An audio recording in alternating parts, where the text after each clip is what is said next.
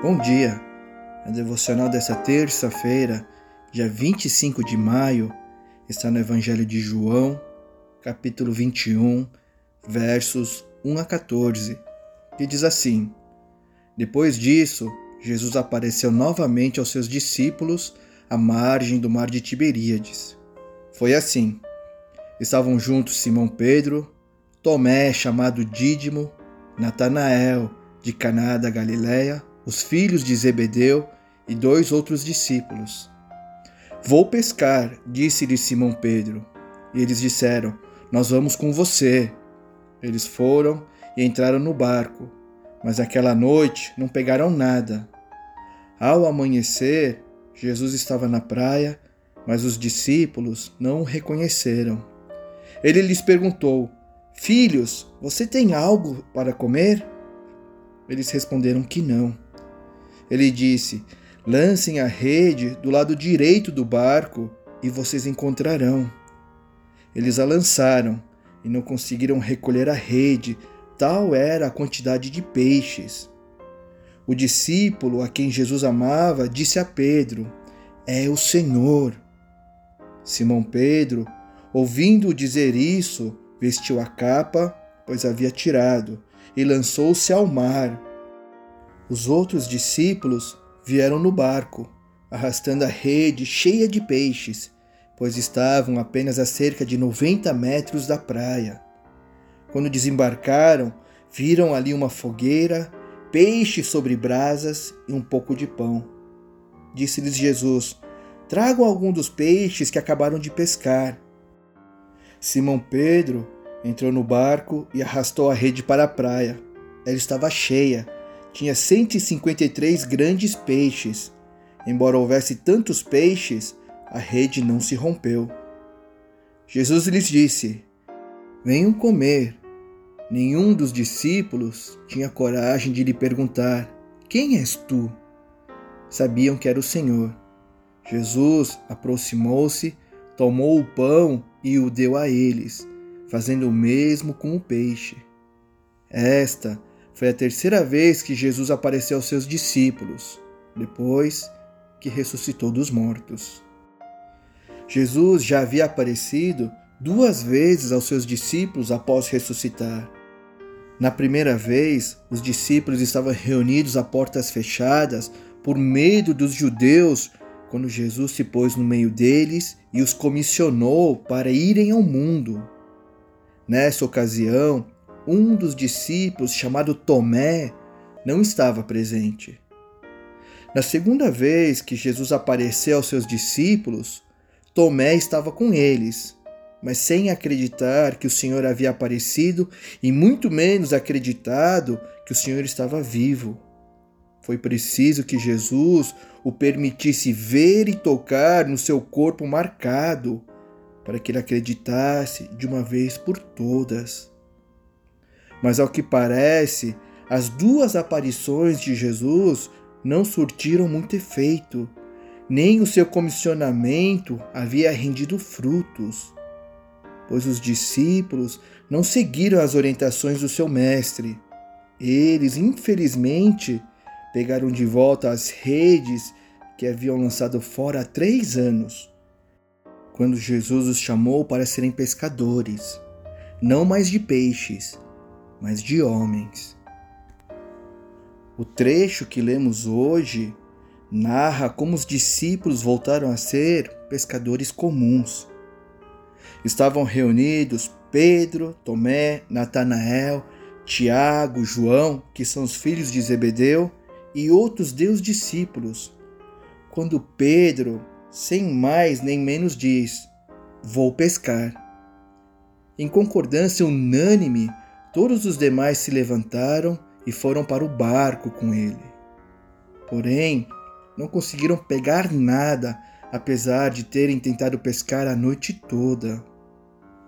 Ao amanhecer, já no caminho de recolher o barco, eles escutam uma voz vinda lá da praia dizendo: Filhos, vocês têm algo para comer? Eles, frustrados pela segunda vez, pois não conseguiram ser pescadores de homens, e agora nem mesmo pescadores comuns conseguiam ser. Responderam que não. Mas aquele que está na margem lhes dá uma ordem conforme o que está escrito no verso seis. Lancem a rede do lado direito do barco e vocês encontrarão. E quando o fizeram, a quantidade de peixes era tão grande que mal podiam puxar a rede. Essa breve cena fez João, descrito aqui como o discípulo amado, voltar àquela cena descrita no capítulo cinco de Lucas, onde Jesus os chamou pela primeira vez. A cena é propositalmente idêntica. É como se Jesus os estivesse lembrando mais uma vez de largar as redes de pesca e anunciarem a sua palavra. Logo após esse estalo de memória, João se volta para Pedro e com convicção lhe diz: "É o Senhor".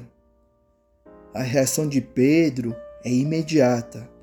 Ele amarra a capa na cintura e se joga no mar, abrindo caminho a nado até chegar a Jesus.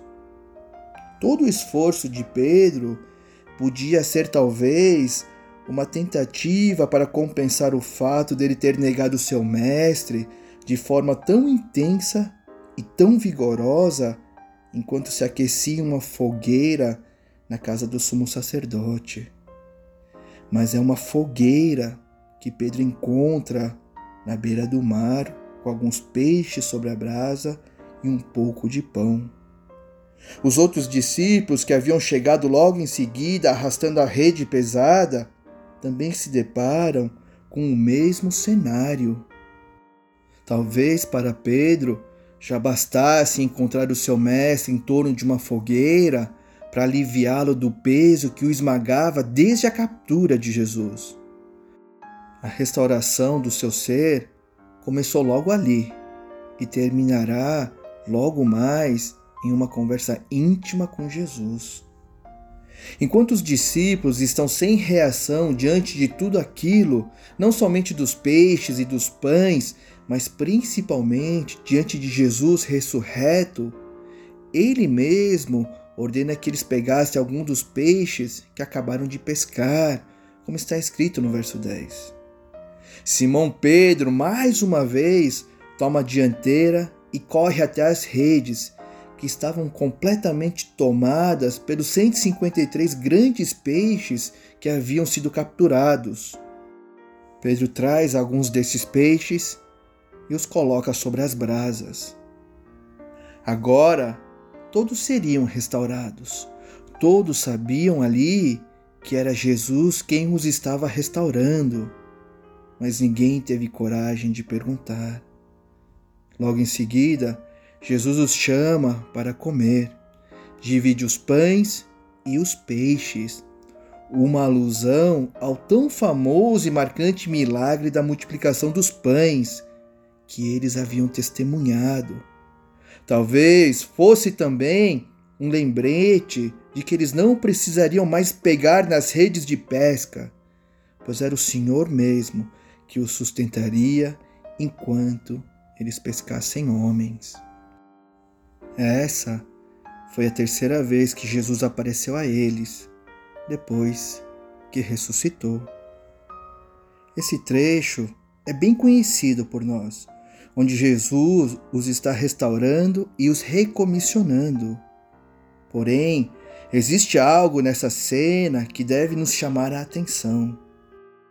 Assim como Jesus fez os seus discípulos pescarem cento e cinquenta e três grandes peixes, ele poderia ter assado peixes em quantidade suficiente para alimentar a todos. No entanto, não é assim que ele faz. Parece que Jesus faz questão de usar algum dos peixes que acabaram de ser pescados pelos seus discípulos. Parece que os discípulos que foram restaurados não podem e nem devem ficar no mesmo ciclo de pecarem e serem perdoados, de pecarem e serem restaurados, como se a vida deles fosse apenas um loop desse eterno ciclo. Eles, ao serem recomissionados por Jesus, também têm agora a obrigação de dar peixes para os outros tantos que precisam da mesma restauração. O que nos faz voltar a nós mesmos?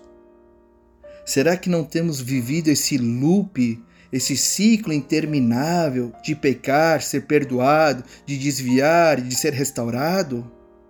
Sim, isso pode e deve acontecer em nossas vidas, pois ainda estamos vivendo em um mundo decaído e com um corpo decaído. Mas esse ciclo não pode ocupar todo o espaço da nossa relação com Deus. No fim do seu ministério terreno, quando Jesus disse lá em Mateus capítulo vinte e oito, versos dezenove e vinte, portanto vão e façam discípulos de todas as nações, batizando-os em nome do Pai, e do Filho e do Espírito Santo, ensinando-os a obedecer a tudo que lhes ordenei, todos nós fomos comissionados por Ele. Por essa razão, precisamos também trazer os nossos peixes para alimentar quem precisa. Nós precisamos apontar o caminho para todos os que precisam ser restaurados por Jesus. E a pergunta é: você tem apenas comido do pão e do peixe? Ou você tem oferecido do pão e do peixe? Que a meditação de hoje possa nos fazer refletir profundamente sobre o quão a nossa e só a nossa restauração tem ocupado as nossas vidas diante de Deus. Que o Senhor nos perdoe se temos nos importado apenas em comer os seus peixes e comer do seu pão.